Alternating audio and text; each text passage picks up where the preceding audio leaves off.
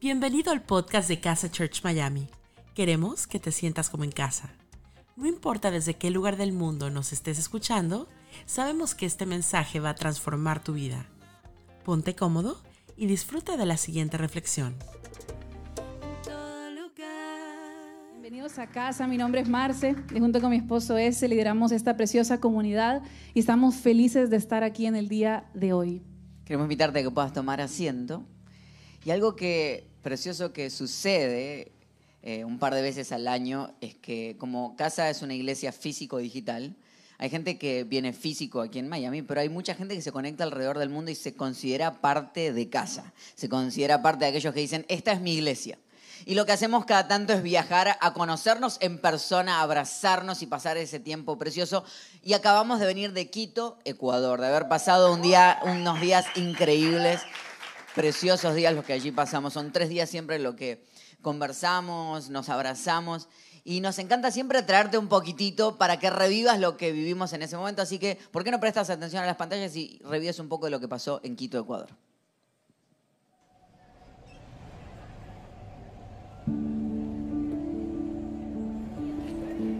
Señor, damos gracias por estar todos en este lugar. Creemos que grandes cosas van a venir en este día. Te pido que prepares nuestro corazón, que realmente personas puedan llevarse el mensaje más precioso. Te doy gracias por todas estas personas que están aquí en el nombre de Jesús. Amén y amén. ¿Cómo estás? Placer, gracias por estar aquí. En un ratito vamos a comenzar, así que, ¿cómo estás? ¿Cómo estás? ¿Todo bien? Estamos dándole bienvenida aquí a todas las personas que llegan, registrándolos y dándoles su manilla. Bueno, yo pienso que esta noche va a ser espectacular, que va a ser una palabra llena de parte de Dios y que nos va a llegar a todos nosotros.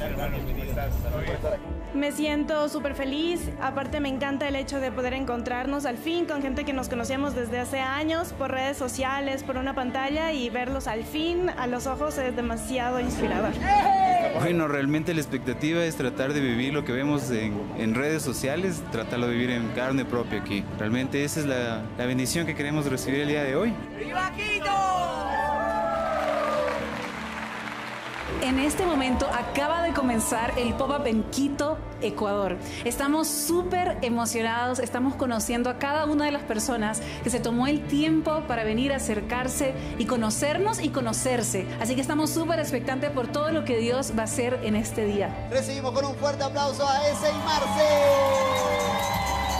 Bienvenidos casa, mi nombre es Marce y junto con mi esposo S lideramos esta preciosa comunidad que se llama Casa y es un honor para nosotros recibirte en este día. Tengo mis expectativas en lo alto para este día. Realmente nos llena el corazón el tener la posibilidad de venir aquí y nunca lo tomamos por sentado. Algo que nos hemos prometido es nunca acostumbrarnos a esto que estamos viviendo y ver a cada persona, cada persona sonriente que ha sido parte de casa hace dos años, tres años. Realmente nos llena el corazón porque sabemos que estamos haciendo una comunidad preciosa en esta ciudad. Pero hay veces que el amor necesita romper las reglas. Y ya no hablemos solo de estructuras. Mi pregunta es cuál es la estructura mental tuya que no te está permitiendo llegar a Jesús. Aquí no se trata de que cambies por fuera. Nada se arregla cuando se cambia por fuera. El amor te invita a cambiar de dentro hacia afuera. Por eso en casa lo que nos encanta es no estar apuntando lo que sea que la etiqueta que hayas puesto por fuera. Dios hay uno solo y mi tarea es acercarte a Él. Y si estás en este espacio y alguna vez alguien te ha discriminado por una etiqueta, mi tarea es pedirte perdón y decirte que tienes un espacio para acercarte a Jesús. Así nos gusta decir que el amor es nuestra revolución. Estamos a mitad de evento, ahora toda la gente se está conociendo, están respondiendo una pregunta, están conociendo de dónde vienen, cómo llegaron a casa, en qué etapa están. Y eso es lo más importante, lo que venimos a buscar acá, generar comunidad y aprender los unos de los otros. Así que el poco de Quito está espectacular. Súper lindo, me encantó, superó todas las expectativas. Quisiera traer a todos mis amigos acá. Es súper lindo porque es una manera diferente de conocer a Dios. Se sale de las reglas, lo típico, y sabes que es real porque se siente, se siente y se siente su presencia. Creo que es la forma más fácil que he encontrado de venir tal como eres y encontrar la luz de la esperanza, la luz de Jesús. Es increíble porque rompe con muchas estructuras, o sea que está dedicado a gente, no necesariamente que entre por la puerta grande, sino que incluso por el techo, eso me fascinó.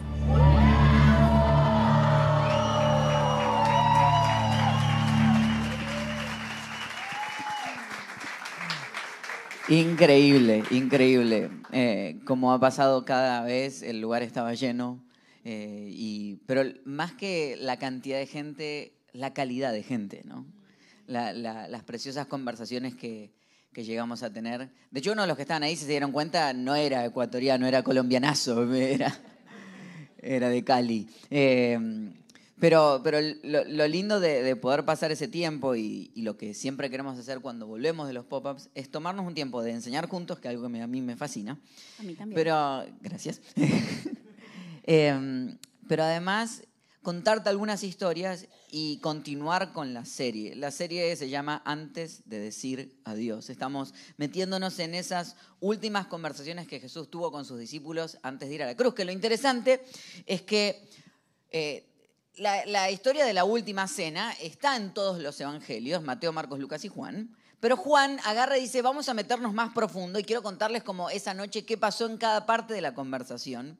Y hemos pasado por distintas fases, ya pasamos por el lavamiento de pies, ya pasamos por el concepto que nos habló Gonza la semana pasada de ser parte de la vida. Estuvo muy bueno. ¿Por qué no damos un fuerte aplauso a Gonza por la enseñanza? Estuvo ayer, la semana pasada estuvo increíble. A mí me encanta escuchar a distintas personas del equipo porque traen distintos matices a, a- todo lo que pasa. Y nos estamos metiendo ya en la última parte. Y, esta parte es muy interesante porque Jesús sigue hablándole a un grupo de gente que está en esta, en esta mixtura de estoy alegre porque me estás diciendo que va a pasar algo bueno, pero estoy triste a la vez. Y, y en esta parte final, que es Juan capítulo 16, es muy interesante porque en este proceso de la tristeza, eh, lo que más destaca Jesús es la alegría. O sea, de lo que más habla este pasaje es de la alegría. Eh, que, que es algo interesante, cómo en el medio de la tristeza podemos enfatizar la alegría, ¿verdad? Sí, y a mí me encanta humanizar a los personajes de la Biblia, porque no sé si les pasa a ustedes, pero a mí me pasa que a veces cuando leo la Biblia eh, tiendo a idealizar a los personajes de la Exacto. Biblia, ¿no? Idealizar y decir, no, ellos, ellos sabían lo que iba a pasar y ellos sabían que iban a estar bien y la realidad es que no. La realidad es que en esta noche particularmente ellos estaban angustiados porque la persona a la que ellos admiraban, la persona que les daba propósito, que les daba identidad, estaba a punto de irse. Entonces creo que no hay cosa más linda que cuando nosotros nos ponemos del lado de los discípulos y es muy fácil hoy en día criticarlos y decir, ay, mira, poca fe, qué poca fe la de ellos, si tenían a Jesús enfrente. Pero cualquiera de nosotros, si hubiese escuchado lo que iba a acontecer, hubiese reaccionado de la misma forma. Entonces, estos versículos que vamos a leer en... estos versículos que, que estamos a punto de leer realmente nos dejan ver muchas de las cosas inte- internas que estaban viviendo los discípulos. ¿no? Así que vamos juntos a Juan capítulo 16, versículos 17 al 33. Necesito que no se, no se les apaguen los radares, porque son varios versículos. Así que necesito que levanten, los que están presentes, levanten la mano derecha, por favor. Pongan la mano así. Así, así, así, así como. Y, y activan el radar mental. Así. Muchas gracias. Perfecto. Me encanta que la gente es como, claro, claro, sí, voy a recibir de Dios. ¿Qué me van a dar? Ay. Juan capítulo 16, versículos 17 al 33 dice, algunos de sus discípulos comentaban entre sí, ¿qué quiere decir con eso de que dentro de poco ya no me verán y un poco después volverán a verme? ¿Y por qué voy al Padre? Luego insistían, ¿qué quiere decir con eso de dentro de poco? No sabemos de qué habla. Me encanta la vulnerabilidad que nos muestra Juan en, los discípulos, ¿no? O sea, decir, eh, Jesús está como hablando y, y dando su mejor discurso, y no sé, alguna vez les ha pasado, sí, que uno tira como su mejor momento y se te está cayendo la lágrima y el otro te dice como, no entendí nada de lo que dijiste. Y, y- y entre ellos se están preguntando, y en ese medio de esa frustración, Jesús se dio cuenta de que querían hacerle preguntas acerca de esto. Entonces les dijo, se están preguntando qué quise decir cuando dije dentro de poco ya no me verán y un poco después volverán a verme. Qué insoportable estar con Jesús, ¿no? Porque, o sea, en medio que pensás algo dice, yo sé lo que estás pensando. Tremendo. Dice, les aseguro que ustedes llorarán de dolor, mientras que el mundo se alegrará.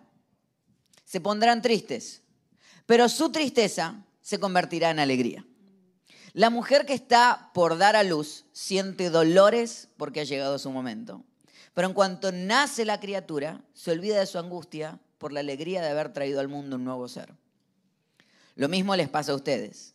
Ahora están tristes, pero cuando vuelva a verlos se alegrarán y nadie les va a quitar esa alegría. En aquel día ya no me pedirán nada. Les aseguro que mi Padre les dará todo lo que pidan en mi nombre. Hasta ahora no han pedido nada en mi nombre. Pidan y recibirán para que su alegría sea completa. Versículo 25. Les he dicho todo esto por medio de comparaciones, pero viene la hora en que ya no les hablaré así, así que les hablaré claramente acerca del Padre. En aquel día pedirán en mi nombre, y no digo que voy a rogar por ustedes al Padre, ya que el Padre mismo los ama porque me han amado y han creído que yo he venido de parte de Dios. Salí del Padre y vine al mundo, ahora dejo de nuevo el mundo y vuelvo al Padre. Ahora sí estás hablando directamente, sin vueltas ni rodeos, dijeron sus discípulos. Ya podemos ver que todas las cosas, ni siquiera necesitas que nadie te haga preguntas. Por eso creemos que saliste de Dios y Jesús contesta, hasta ahora me creen. Tres años pasó con ellos. Hasta ahora me creen. Miren que viene la hora, y ya es la hora, en que ustedes serán dispersados. Cada uno se irá a su propia casa, y a mí me dejarán solo. Sin embargo, solo no estoy porque el Padre está conmigo. Yo les he dicho estas cosas para que en mí hallen paz. En este mundo afrontarán aflicciones, pero anímense, digan conmigo, anímense. Yo he venido al mundo. Le damos un fuerte aplauso a la palabra de Dios en el día de hoy. El día de ayer estaba hablando con, con, unos amigos, un amigo que es futbolista, y el día de ayer jugó un partido de fútbol importante y el partido no le fue tan bien como, como él esperaba. Eh, y de hecho jugó contra mi equipo y perdieron contra mi equipo. Entonces yo estaba como en el medio, era como que quería gritar los goles, pero no quería gritar los goles porque era mi amigo, entonces estaba como en el medio, era como una tensión. Eh, y, y, luego el partido terminó complicado, con, con, la hinchada bastante enojada, entonces les escribí, le digo, quiero saber cómo están. Y, la esposa me contestó, dice, estamos bien, dice, gracias, este, de manera muy graciosa, y me mandaba algunos GIFs, como estamos bien toda despeinada. Eh, me dice, hubo algunos tiros de, de, goma, pero estamos bien, jajaja, ja, ja, siempre pasa estas cosas. Y yo digo, se están riendo de que les dispararon. ¿Qué le pasa a esta gente, no? Y, y una de las cosas que me hacía pensar es, hay gente que en el medio de las tormentas o los disparos de goma sufre y hay otros que pueden reírse. Jesús le habla a un grupo de gente que está en el medio de disparos de goma, en el medio de un sufrimiento, y les dice, quiero que entiendan y que se conecten a cosas para poder ser felices en medio de todo esto. Quiero hablarte, queremos hablarte en los próximos minutos las claves de la felicidad en tiempos complejos. Tres claves para poder ser feliz en tiempos complejos. Y hemos titulado, porque lo que queremos traerte de Quito no solamente, no hemos traído solamente algunos kilos de más, sino sino algunas palabras. Este, y queremos, una palabra es buenazo. Digan conmigo, buenazo. Buenazo. No, pero hay que decirlo, buenazo. Buenazo. Entonces hoy vamos a hablar de una vida buenaza. Ese es el título. Digan conmigo, una vida buenaza. Una vida buenaza. Así que a todos los amigos eh, quiteños, ahí, ahí fue el. Pueden escribir en el chat, ¿verdad? Buenazo. Buenazo. Ok. Y le pueden agregar una F al final. Buenazo. Ok. Claves para poder ser feliz en tiempos complejos. Fíjense lo que dice el versículo 21. La mujer que está por dar a luz siente dolores porque ha llegado su momento. Pero en cuanto nace la criatura, se olvida de su angustia por la alegría de haber traído al mundo un nuevo ser. Es muy interesante hablar con las mamás y que te, que te, vayan contando los procesos que viven, ¿verdad? Y, el proceso de, del parto, cuando al, alguna, alguna amiga está en, en, ese proceso, están siempre las amigas que le cuentan el parto y están las que están a punto de... Y nunca, o sea, nunca es agradable escuchar lo que te cuentan. O sea, de hecho, a mí, o sea, a mí me baja la presión cuando me sacan sangre. Cuando yo escucho, cuentan, lo cuentan un parto, yo empiezo, se me empieza, se me empieza a bajar la presión Marce varias veces me ha dicho, y cuando tengamos un hijo, ¿qué vas a hacer? No sé, lo, me, lo, lo, veré por Zoom, no sé qué, pero... O sea, yo no sé qué va a pasar. No es una cuestión de negación, es una cuestión de, de decir, van a tener que atender a mi esposa y a mí en el proceso. Se cayó el tipo. Este, pero, pero cuando te lo cuentan no es agradable. Y, y, y pero no dice, pero pasan por una cantidad de dolor que ¿cómo, cómo te lo van a contar con alegría? De hecho, eh, Gonza y Jesse son los papás más recientes que tenemos en el grupo cercano. Y, y ellos siempre te van contando las, eh, las aventuranzas que han tenido, ¿no? No sé si existe la palabra aventuranzas, pero no importa, ahí va. Eh, la- que van viviendo. Entonces te van contando, te dicen, no sabes qué lindo esto, hace tres meses que no dormimos.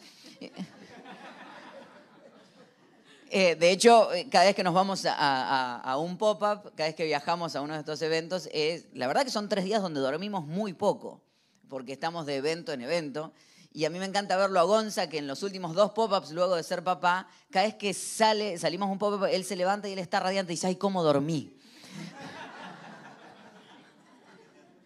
Eh, duerme más ahora en este proceso que dicen, no, no, no sabes qué bonito. Eh, anoche no fue muy bien, te dicen, dormimos dos horas seguidas. Y, y cada vez que uno va viendo estas cosas, que, que uno trata de incentivarse con la idea de tener un hijo, pero a veces cuando hay, hay padres que no te ayudan. Hay padres que no te ayudan. Dicen, estás, sí, sí, uno se está como motivando, pero te dicen, no, no sé decir, pre- prepárate para no dormir nunca más. Eh, tu vida ya no será la misma. Olvídate de viajar. Y decís, ¿querés ser papá? Y yo le digo, lo que pasa. Lo que pasa es que debe faltar algo, porque yo quiero mostrarles esta semana. eh, eh, ¿Hace cuánto que Francesco cumplió tres meses? Ahora ya va a cumplir cuatro. Estoy perdidísimo. Llevan cuatro meses de Tiene no tres dormir. años, le dice. ¿Hace cuánto, de cu- ¿Hace cuánto de Francesco cumplió tres? Hace tres años, ok. Eh, Entonces, en esta semana, eh, Jessy puso una foto, la mamá puso una foto de eh, todas las, eh, todo lo vivido, y este es el resultado de todo lo vivido. Entonces, quiero mostrarles la foto que ella puso luego de tres meses y medio de no dormir. Esta es la foto que demuestra una madre sin dormir.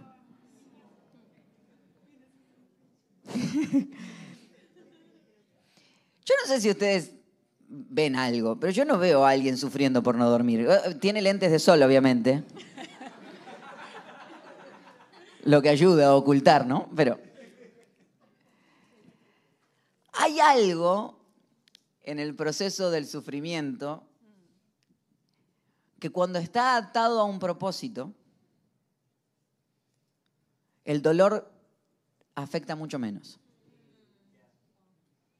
El problema es cuando sufrimos y no le asignamos un propósito. De hecho, Jesús no está hablando de que ellos van a sufrir porque Dios va a provocar el sufrimiento, van a sufrir porque el mundo va a provocarles el sufrimiento. Que es una linda explicación, ¿no? Porque a veces como que decimos, eh, esa gente dice, todo tiene un propósito. No, no es verdad que todo tiene un propósito. La Biblia no dice que todo tiene un propósito. La Biblia dice que Dios a todo le da un propósito. Porque si no, tengo que asignarle las cosas malas que me pasan a Dios. Así decir, eh, la gente que te dice, Dios nos mandó el COVID para que nos detengamos. No nos podía mandar un email. O sea, si yo recibo un email de parte de Dios, yo freno. Detente. Acá estoy. O sea, a veces esas lógicas de que Dios enseña a punta de golpe, no es, pero entonces no es que Dios provoca tu dolor. La Biblia sí dice que Dios usa tu dolor. Que todo lo que te pasa, Él le va a asignar un propósito. Y eso es lo que está tratando de Jesús hacer con ellos, es decir, "Ey, ustedes van a pasar por un proceso de dolor, pero ese proceso de dolor va a terminar bien. Y lo compara con una mamá que está a punto de tener sus hijos. El dolor de parto es doloroso. No es negar el dolor, pero es asignar un propósito. Porque nada más triste que sufrir y no entender por qué sufro o no entender para qué sufro. En, estos días que estuvimos en, Ecuador, fuimos, antes de ir al pop-up, nos invitaron a predicar en una iglesia. Y, el domingo yo estaba feliz, estaba contento, me había vestido muy bien, estaba con todo mi outfit perfecto, on point, listo. Y, Mar se pasa adelante mío y, y al rato dice, me acaban de preguntar, dice, si yo era tu hija.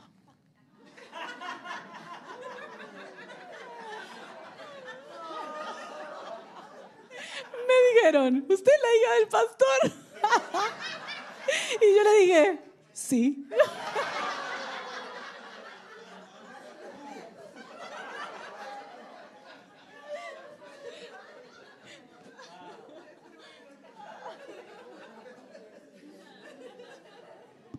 Eh, em,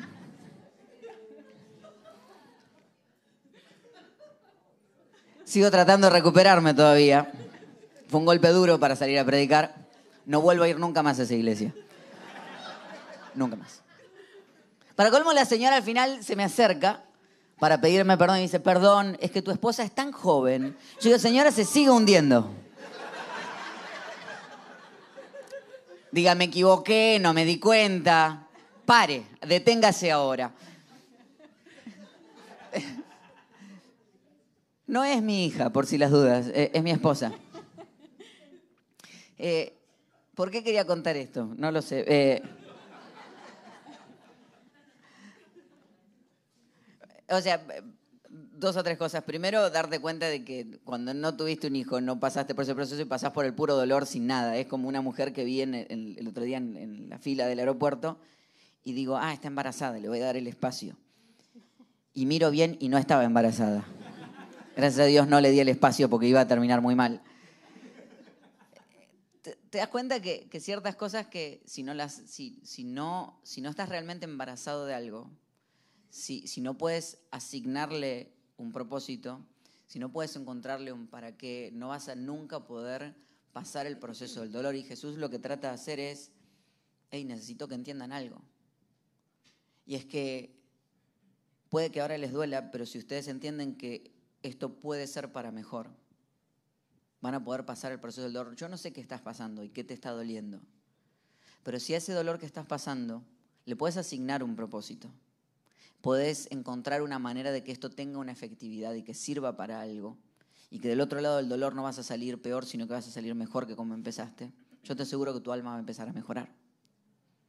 Porque así como me han enseñado que la comedia es tragedia más tiempo, bueno, no sé si sabían, pero la comedia se hace con tragedia más tiempo. Algo malo que te pasó, si le dejas pasar lo suficiente tiempo y lo vuelves a contar, te da gracia. A mí no me dio gracia ninguna cuando esta mujer me dijo que, que ella era eh, mi hija. Sigue sin darme gracia todavía, pero ustedes se ve que ya sí. Eh, así como la comedia es tragedia más tiempo, la alegría es dolor más propósito.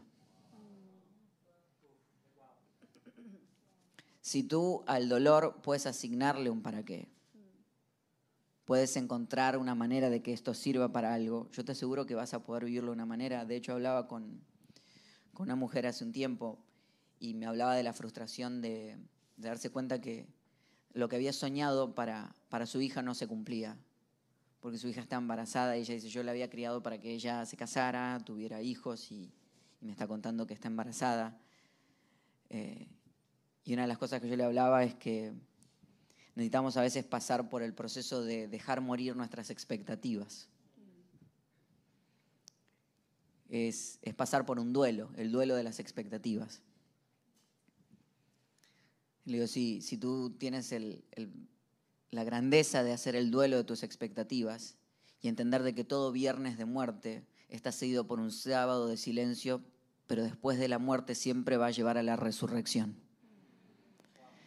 que cada vez que tengas que hacer un duelo con tus expectativas de lo que hoy y entiendes de que Dios siempre va a utilizar tu muerte para una resurrección de algo mejor, entonces podrás entregar eso en un proceso y decir, todo lo que sea que esté pasando, Dios lo va a usar para mi bien. Dolor más propósito igual alegría. Pero, entonces lo primero que queríamos hablarte es que puedas asignarle un propósito. Lo segundo, versículo 23, en aquel día ya no me pedirán nada. Les aseguro que mi Padre les dará todo lo que pidan en mi nombre. Hasta ahora no han pedido nada en mi nombre. Pidan y recibirán para que su alegría sea completa. Muy bueno. Una cosa más que quería agregar del primer punto, cuando nosotros le asignamos al sufrimiento un propósito. Hace unos días atrás yo estaba escuchando a una psiquiatra, un podcast de una psiquiatra, Marian Rojas Estapé, y a ella le preguntaban cómo se define la felicidad. Y ella decía, la felicidad es, muy complicada de definirla porque la felicidad se vive. Dice, sin embargo, si yo tendría que asignarle un significado o una frase a la felicidad, yo diría que la felicidad es cómo interpretamos aquellas cosas que nos pasan. ¿Cuál es la interpretación que nosotros le damos? Nosotros no sabemos qué situaciones está viviendo hoy, qué sufrimiento estás viviendo hoy, qué situación dura es por la que estás pasando, pero al final como tú interpretas esos hechos, eso va a definir cómo tú vives, la actitud que tú tomas ante la situación que tienes enfrente. Y lo segundo de lo que hablaba Jesús, Él nos decía, pidan y reciban.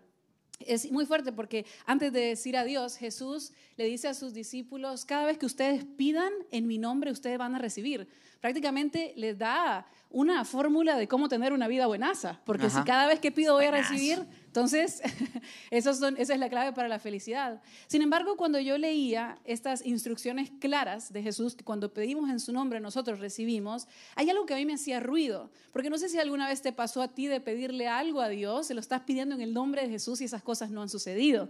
Seguramente más de alguno de los que está aquí ha tenido alguna oración sincera con el deseo de que se cumpla aquella petición que tienes en tu corazón y quizás esa petición aún no la has obtenido.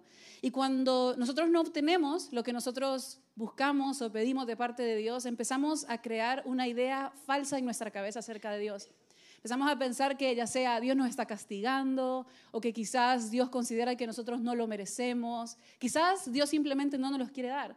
Pero yo creo y, e insisto en creer en un Dios que es generoso.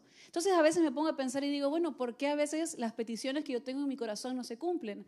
Una de las primeras cosas que yo considero que es importante tomar en cuenta es que Dios sí ve y considera la motivación que nosotros tenemos a la hora de pedir. ¿Cuál es la motivación que tú tienes detrás de lo que tú estás pidiendo? ¿Cuál es la intención que tú tienes? Porque si tienes la motivación equivocada, Dios al final es un buen padre que va a querer protegerte.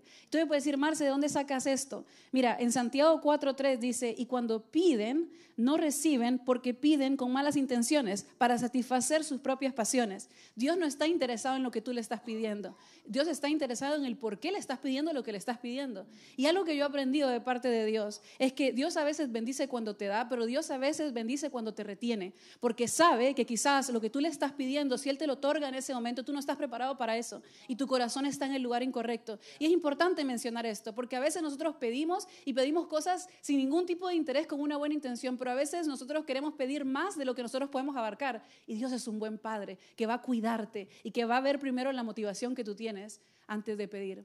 Ahora, a veces... A veces tenemos el corazón en un lugar correcto. No, me, encantó lo que hablabas de que Dios bendice con lo que retiene. Porque hay justo una historia en el momento en el que eh, Jesús ya se fue y Pedro sale a caminar y hay un hombre que se le acerca y le dice, dame unas monedas. Y Pedro no tiene plata. Y Pedro dice, bueno, no tengo ni plata ni oro, pero lo que tengo que doy. Y, el hombre es paralítico y, y, Pedro lo que hace es que extiende la mano y le hace un milagro. Y siempre me pregunté qué hubiese pasado si Pedro tenía dinero. ¿Qué hubiese pasado si Pedro tenía monedas? Cuando el paralítico le dice, dame unas monedas. Y Pedro hubiese dicho, ok, acá está. El paralítico hubiese obtenido lo que quería, pero no lo que necesitaba. Entonces, Dios retiene algo. Pedro no tiene dinero, pero tiene un milagro en las manos. Y hay veces que uno dice y uno protesta, dice, Dios dame dinero, y tal vez hay milagro en tus manos. Tal vez hay un, hay un poder en eso que se está reteniendo. ¿no? Me, me acordaba de esa historia y eh, lo quería agregar ahí. Impresionante, qué genio. wow. Gracias. Me voy. Gracias. Gracias, hija. Muy bien, papá. Muy bien, papá. Hay que hacer orgullosos a sus hijos. Pidan y reciban. Pidan en mi nombre y reciban. Lo primero que tenemos que revisar es la motivación que tenemos a la hora de pedir. ¿Cuál es la intención que está dentro, de tu corazón? Quizá me puedes estar, sentado aquí escuchando y tú dices, no, la motivación, mi motivación es la correcta. Yo tengo una buena intención en mi corazón detrás de lo que he pedido y aún eso no ha sucedido. Y ahí está la clave, en la palabra aún. A veces Dios no nos dice que no. A veces es un aún no. Y tenemos que entender esto porque en la vida siempre vas a tener dos elecciones. Una, o vives frustrado, enojado, amargado, deprimido porque Dios no está cumpliendo aquello que tú le estás pidiendo. O la otra ruta, que es la que yo te recomiendo, es que vivas siempre a la expectativa de lo que Dios puede hacer. Que vivas siempre bajo esta convicción de que tenemos a un Dios bueno, a un Dios que nos ama, a un Dios que sabe lo que es mejor para nosotros y el tiempo perfecto para aquello que nosotros estamos pidiendo. En la vida siempre vas a tener dos elecciones. O vives desesperanzado o vives con esperanza. Vives constantemente con la esperanza de aquello que Dios puede hacer. Yo Qué sé belleza. el Dios que yo tengo. Yo sé lo que Dios es capaz de hacer. Así que no sé qué le estás pidiendo a Dios en el día de hoy, pero por el hecho de que no haya pasado no significa que no va a suceder. Y el día que tú pierdas la fe, el día que tú empiezas a perder la esperanza, ese día pierdes la alegría. Así que yo quiero morir pensando que Dios me puede otorgar aquello que yo le estoy Qué pidiendo. belleza. ¿Qué pasa si nosotros vivimos así? ¿Qué pasa si esa es la historia que nosotros nos contamos a diario? Tú eres el autor de tu propia historia, tú eres el autor de tu propia vida. Yo te quiero invitar en el día de hoy a que para que vivas una vida buenaza, empieces a creer que Dios lo puede hacer y que aún no lo ha hecho, pero ese aún no sigue siendo un aún no. No sé qué es aquella cosa que tú le has pedido a, Dios con todo tu corazón. La pregunta es, ¿Dios lo puede hacer? Si Dios lo puede hacer, entonces vive con esa esperanza. Ahora, es cierto que vamos a pasar por momentos en donde vamos a tener esas brechas, en donde por ahí nos cuesta un poco más creer, esos días en donde nosotros nos sentimos con un poquito menos de esperanza. Y todos pasamos por momentos así. De hecho, nosotros hablamos de eso constantemente. Nuestra esperanza y nuestra fe no siempre tiene que ser intacta y perfecta. Pero todos los días, en cada minuto, tú puedes hacer esta elección. O vivo amargado, o vivo frustrado, deseando la, la vida que otras personas tienen, la historia de otra persona, o vivo llena de esperanza, sabiendo que Dios lo puede hacer por mí, sabiendo que Dios es bueno, que Dios está ahí para mí, que Él es un buen padre, que Él conoce los tiempos perfectos para mi vida. Y que Él me puede decir que sí. Y que quizás en este momento la respuesta es aún no, pero se puede venir un sí. Yo te quiero invitar a que vivas de esa forma. Además hay cosas que nosotros pedimos y que quizás no se han cumplido. Pero yo tengo este, esta idea de la que yo le hablaba a Ese, y de hecho Ese habló hace un par de semanas atrás, que yo creo que en el cielo es un lugar, la eternidad es un lugar en donde todos nuestros sueños se vuelven realidad.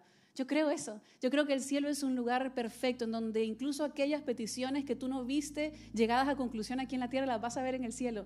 ¿De qué de eso se trata? Por eso decimos siempre que lo mejor está por venir, porque el cielo está por venir y en el cielo las cosas van a suceder. No sé qué estás viviendo hoy, no sé por qué sufrimiento estás pasando, pero el día que te encuentres con Jesús, el día que estés en la eternidad, todas aquellas peticiones que tú querías se van a cumplir. Ahora, hay algo interesante que sucede porque Jesús les pregunta a ellos y les dice, ahora, ahora me creen. Mira, hay un porcentaje de cosas que tú le pediste a Dios que seguramente ya están sucediendo. La pregunta es si tú tienes tus ojos abiertos, los ojos de tu alma abiertos para ver aquellas cosas que Dios ya está haciendo. Él les pregunta a ellos, ahora me creen. ¿Saben? Cuando yo leía este versículo al inicio, el versículo 31, yo decía, yo imaginaba a un Jesús diciendo, bueno, ¿qué más voy a tener que hacer para que ustedes me crean? ¿no? Pero a medida que yo iba leyendo una y otra vez el versículo, la, tonalidad con la que lees la Biblia es algo fundamental. Porque si tú te imaginas a un Jesús enojado, esa es la relación que tú vas a tener con Jesús, de miedo, ¿no? Con un Dios que está constantemente enojado conmigo. Pero a medida que yo iba leyendo este versículo, lo que yo leía era un Jesús amoroso. ¿Qué más tengo que hacer para que me crean? Ahora creen. ¿Qué más les tengo que mostrar? ¿Qué más les tengo que decir? ¿Qué más les tengo que explicar? ¿Sabes algo de Jesús que a mí me enamora? Que Él se muestra a nosotros de la forma en la que nosotros necesitamos que Él se muestre con nosotros. Y Él nunca se va a cansar de presentarse y hacerse presente en tu vida. Jamás se va a cansar de la forma en la que tú necesitas que Él se haga presente. La pregunta es si tú tienes tus sentidos abiertos. La pregunta es si tú estás a la expectativa de cómo Dios se va a presentar ante ti el día de hoy. Quizás sea aquí a través de un mensaje, quizás sea a través de una persona, quizás sea a través de una oportunidad. Pero yo te quiero invitar a que puedas abrir tu corazón porque nosotros hablamos y creemos de un Dios que es detallista, un Dios que está en el detalle. Nosotros creemos en un Dios que está a la, a la, respuesta de cada una de nuestras necesidades. Y nosotros también creemos en un Dios que va y que te busca donde sea que tú estás. Sabes que cuando estábamos allá en Ecuador, nosotros tuvimos la posibilidad de conocer a una fundación, a una fundación que se llama Sueños de Dios. Esta fundación se ocupa de mujeres que están en periodo de gestación para acompañar a mujeres eh, psicológicamente, emocionalmente, espiritualmente, mujeres que quizás quieren terminar su embarazo, pero ellos lo acompañan para darle el conocimiento que necesitan para que ellas eventualmente se queden con ese bebé y puedan fortalecer el vínculo entre madre e hijo. Y entonces nosotros fuimos a esta fundación y esta fundación está organizada por una parroquia católica, por una monja que se llama María Isabel. Y fue de las cosas más preciosas que yo he vivido en mi vida, porque cuando nosotros llegamos a esa fundación, algo que nos dimos cuenta es que había un cuarto, pero el cuarto estaba un poco desordenado. Entonces la, la, monja nos dijo, miren, a mí me encantaría que hagan el evento en la parroquia, que den la charla en la parroquia, que ustedes puedan estar en la parroquia, que vivan la experiencia. Y algo que me pareció impresionante de esta monjita es que ella decía, no solamente voy a invitar a las chicas de la fundación, sino que también voy a abrir a las personas que vienen a la misa, a las personas que vienen a la tarde para que ellas también puedan disfrutar de lo que ustedes están hablando. Nosotros hablamos de la ansiedad, así como cualquier mensaje que nosotros damos aquí en casa, me parece de lo más cool. Porque de hecho yo digo, esta monjita no andaba con pantalones rotos, pero tenía la mente más abierta que muchas personas que yo conozco de distintas iglesias. Así que me parece increíble que ella nos haya abierto esta iglesia para que nosotros pudiéramos en ese momento dar esta charla. Y cuando estábamos ahí, tuve el privilegio de conocer a una señora que se llama señora Marta. Señora Marta estaba ahí, yo le digo, ¿hace cuánto viene usted aquí a la iglesia? Me dice, hace 54 años. y yo, señora, wow, impresionante. Y fue muy lindo porque nosotros algo que hacemos es que escribimos ciertas cartas, personas aquí de Miami escriben ciertas cartas para la fundación a donde nosotros vamos en cada país. Entonces, lo que hacemos es entregarle estas tarjetitas a las mujeres que estaban y la señora Marta estaba ahí, entonces le entregamos una tarjetita. Y ella abre la tarjetita y la tarjetita decía, tu pasado no te define, Dios te ama tal cual y tú eres. Una señora que tenía ochenta y pico de años. La señora se ha quebrado en llanto y le decía a la hermana María Isabel, a la monja, le decía, tú le dijiste a ellos, ¿verdad? Tú le dijiste que yo estaba pasando por esto, no puede ser que ellos me hayan escrito esto. Y ella estaba emocionada al abrir esa carta. Es que Dios está en el detalle. Ahora creen. La pregunta es si tú estás atento a los detalles que Dios tiene contigo. Ella dice, no, es que esta carta la tuvo que haber escrito Jesús, porque solamente Él sabe por lo que yo estaba pasando, una señora de ochenta y pico de años, tu pasado no te define. Ahora crees, ¿qué más necesita hacer Jesús para que tú puedas empezarlo a ver, para que tú puedas empezar a escuchar todas aquellas cosas que Él te está diciendo? Después teníamos la historia de esta monjita y nosotros decidimos darle una donación a esta fundación. Cada vez que nosotros vamos a un pop-up, todo el merch que nosotros vendemos, toda la ropa que nosotros vendemos va delegada completa a la fundación a la que nosotros visitamos. Y nosotros le hicimos a ellos una donación de 1.433 dólares. Y ella, al nomás nosotros le dimos esta donación, ella se puso a llorar. Y nosotros sabíamos de qué era porque ella estaba emocionada de la donación que estaba recibiendo para la fundación, para que puedan terminar de hacer todas las cosas que están haciendo en, en, la fundación. Nosotros no sabíamos qué necesidades puntuales tenían ellos, ellos no nos lo habían comentado y ella tampoco sabía que nosotros le íbamos a hacer esa donación. Y después cuando fuimos y la entrevistamos, ella dice algo, dice, ay, ustedes no saben, dice, lo que pasa es que tengo que explicarles por qué me emocioné tanto cuando ustedes me dieron esta donación es que en la semana nos habían dicho que lo único que quedaba por terminar el edificio era construir unos baños. Esta fundación recibe a las mujeres y alberga a las mujeres ahí. Y se nos dieron una última factura. Esa factura era por 1.300 dólares más IVA que necesitábamos para terminar estos baños. Y ustedes nos trajeron este monto. Es que Dios no puede ser tan perfecto. Nos dio exactamente lo que nosotros necesitábamos. Dios está en el detalle. Dios está en tu necesidad. Ahora crees. ¿Qué más necesita hacer Dios para hacerse presente en tu vida, para que tú puedas empezar a identificar y empieces a decir, indudablemente, Dios conoce cada detalle de mi vida, Dios conoce cada una de mis necesidades. Y por último, otra historia más. Cuando nosotros llegamos al pop-up, fuimos al, lugar en donde nosotros celebrábamos el pop-up, que es un, un nightclub. Y cuando nosotros estábamos ahí había una persona que era el security, la persona de seguridad que iba a estar cuidando. Y esta persona de repente, yo la saludé, pero de repente veo a Lili, mi suegra, teniendo una conversación profundísima con él, profundidad total. Y es que él había visto el libro de Lili y empieza a hacerle preguntas y Lili se tomó todo el tiempo de conversar con él. Él estaba alejado de Dios y estaba pasando por un tiempo muy difícil y le había tocado, ni siquiera había empezado el pop pero había visto el libro de Lili que decía quiero vivir y le había empezado a hacer preguntas. Su nombre es Joel y él es un venezolano que había emigrado de su país y que ahora está en Ecuador y él estaba ahí. Y fue muy loco porque él se hizo parte de todo lo que nosotros estamos viviendo. Él dice, yo no puedo creer que eso esté pasando aquí, un día mío de trabajo en un nightclub, siendo seguridad, de repente una noche viene una iglesia a este lugar y me habla de Jesús. Yo no puedo creer lo que está pasando y él estaba emocionado. De las cosas más bellas que pasó es que Vale, que es una de las personas que coordina todo el, todo el pop-up en sí, ella le dice, no, vaya usted a escuchar el mensaje, yo me quedo aquí cuidando la puerta, yo me vuelvo la seguridad. Esas son las cosas que Dios hace solamente, es que Dios sale a buscarte donde sea que tú estás. Ahora crees.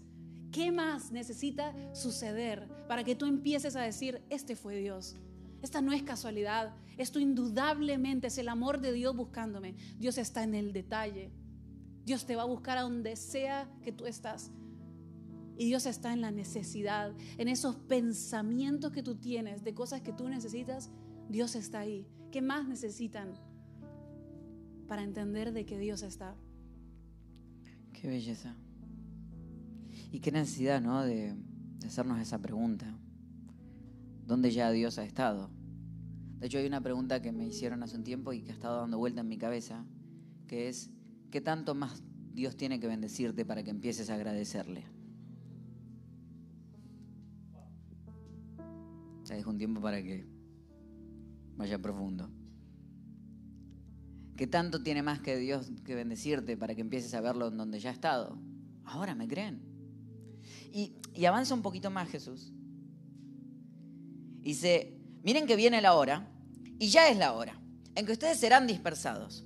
Cada uno se irá a su propia casa y a mí me dejarán solo. Sin embargo, solo no estoy porque el Padre está conmigo. Y el versículo 33, que para mí es una belleza, o sea, es una belleza de versículo, dice, yo les he dicho estas cosas para que en mí hallen paz. En este mundo afrontarán aflicciones, pero anímense, digan conmigo, anímense. anímense. Yo he vencido al mundo. ¿Se dan cuenta que lo interesante de este versículo es que nos da la clave de cómo encontrar la alegría? Primero, lo interesante de este versículo es que tiene los tres tiempos verbales. En el mundo tendrán aflicción, futuro. Pero anímense, presente. Yo he vencido, pasado. ¿Alguna está como? Están los tres tiempos verbales, ¿te diste cuenta? En el mundo van a tener problemas, futuro. Pero anímense, presente. Yo he vencido, pasado. ¿Cuál de los únicos tres tiempos verbales nos habla a nosotros? El presente. Básicamente, del futuro no tienes control, del pasado yo ya vencí, lo único que te toca hacer es quedarte en el presente. Y en el presente, ¿qué tienes que hacer? Anímate. Que la palabra de ánimo ahí es tarseo. Digan conmigo tarseo. Pero digámoslo con fuerza, tarseo. Que hasta, tarseo es el buen ánimo. En una época hasta decíamos tarseo en el parqueo. Era como, buen ánimo, buenazo ánimo cuando no podés salir, ¿no? Porque en realidad el tarseo es, no es el buen ánimo del que está feliz porque está feliz. Es el buen ánimo cuando las cosas no van bien. Jesús dice, en el mundo van a tener problemas, lo peor está por venir, pero anímense, porque yo ya vencí. La historia que te cuenta siempre cuenta. Y yo lo que quiero terminar es decir, si te vas a contar una historia, cuéntate una historia de fe. Porque la historia que te cuentas determina la alegría que vives. Y me encantaba lo que decías, la palabra aún, aún no ha pasado. ¿Qué pasa si agregas la palabra aún a todo lo que todavía no ha pasado? No me he sanado aún. No he resuelto mi situación económica aún. No he tenido un hijo. No he visto resolverse mis problemas. La palabra aún habla de la fe que tenemos. ¿Qué si en este día solamente agregas la palabra aún al final de esas situaciones que tú dijiste, esto es un punto? Y le agregas simplemente punto, punto, punto.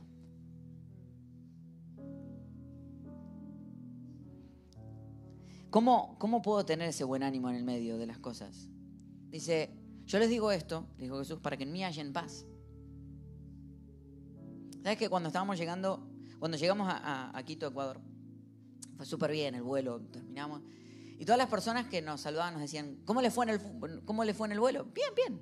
Y todo el tiempo era, ¿cómo le fue en el vuelo? Bien, bien, bien. Y pero, pero ¿cómo le fue en el vuelo? Bien. Era como insistente. Y después empezó a decir, ¿no sintieron turbulencias cuando estaban aterrizando? No, pues dice, porque acá como estamos entre montañas, dice, el avión se mueve. Y dice, estuvo bien. Perfecto. No pasó nada. Cuidé de mi hija. Eh,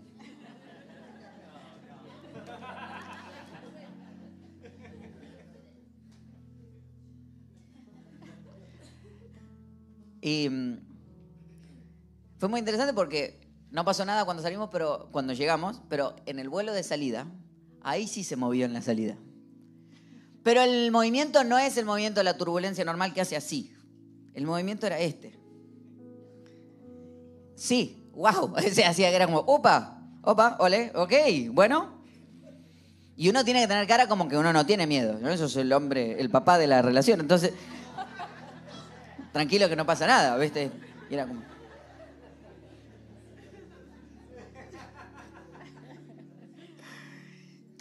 Marce se, me pregunta en un momento, me dice, pero ¿no, no tuviste miedo? Le digo, bueno, ya, o sea, le digo, ¿sabes qué me ayudó? Que me habían hablado tanto de las turbulencias que estaba preparado para lo que iba a vivir.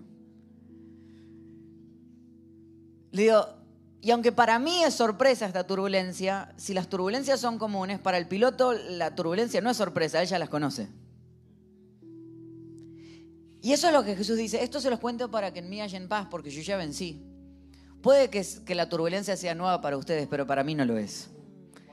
Y si en mi vida hay un piloto que me está llevando al lugar correcto, aunque se me mueva un poquito en las cuestiones, yo entiendo de que lo mejor todavía sigue estando por venir. Porque quien está al frente de mí, quien lleva mis riendas, quien me prometió que mi vida termina bien es quien está al frente de mi vida. Y si él pilotea las situaciones, puede que se esté moviendo un poquito. Pero ya me avisaron que se iba a mover.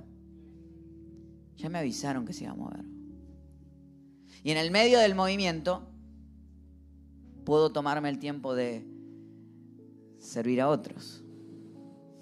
Durante el vuelo, yo he contado muchas veces esto, que no me gusta la turbulencia, y durante el vuelo el avión se movía, se movía, y yo en un momento digo, bueno, voy a ir al baño, Digo, porque por lo menos mientras yo voy caminando, por ahí lo siento un poco menos.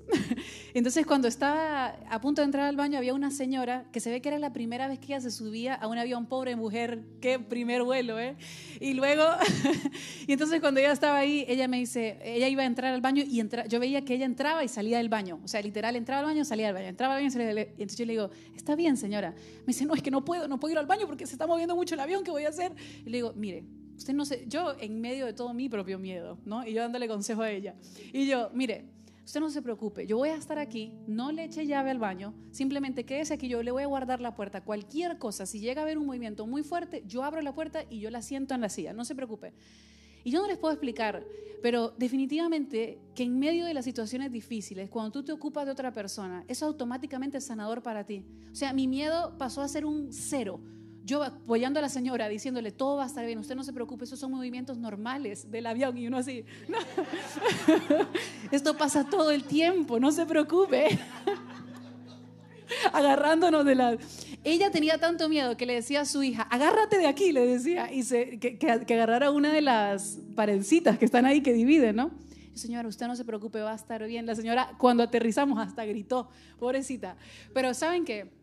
Algo que yo aprendía es que cuando nosotros estamos en medio de situaciones difíciles, lo más normal es que nosotros nos guardemos dentro de nosotros, porque pensamos que somos los únicos que estamos pasando por algo. Pero cuando tú tienes ese segundo de lucidez y tú dices, independientemente de lo que yo estoy viviendo, siempre es una buena oportunidad para ayudar a alguien, siempre es una buena oportunidad para acompañar a alguien, eso automáticamente es sanador para ti. La idea es que puedas asignarle un propósito que encuentres la respuesta de Dios. Y por último, que te cuentes una historia de fe. Y que mientras te cuentas esa historia de fe, entiendas que mejores cosas todavía están por venir. Una de las historias más bonitas, y, con esto ya terminamos, es la historia de Luciana. Luciana es una nenita que tiene 10 años y una de las cosas que ella ha pasado es que tiene una situación en sus manos y sus pies en las cuales le dificulta a veces el movimiento.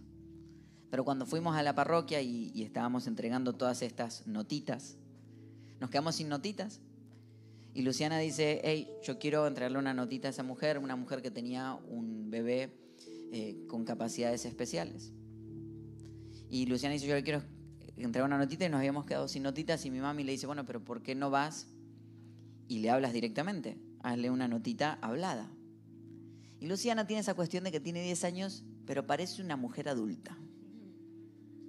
Porque puede que tengas dificultad en las manos y en los pies, pero puede que no tengas dificultad a la hora de hablar. Y Luciana, yo le pedí que me mande un video recordándome lo que le había dicho. Quiero presentarles a Luciana y quiero ver lo que Luciana le dijo a esta mujer en el momento de lo que estaba viviendo.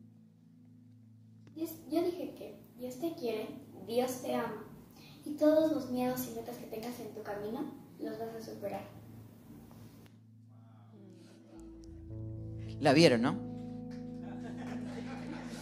Qué belleza que alguien que tiene sus propias dificultades, en el medio de sus dificultades, puede darle esperanza a alguien más. O sea, yo no sé si ustedes lo vieron, pero la situación en el cielo es que el cielo hizo silencio y escuchó como Luciana le daba esperanza en el medio de su propia dificultad. Y los miedos que tú vivas los vas a superar, le dice, porque alguien que está superando sus miedos puede ayudar a alguien a superar sus miedos.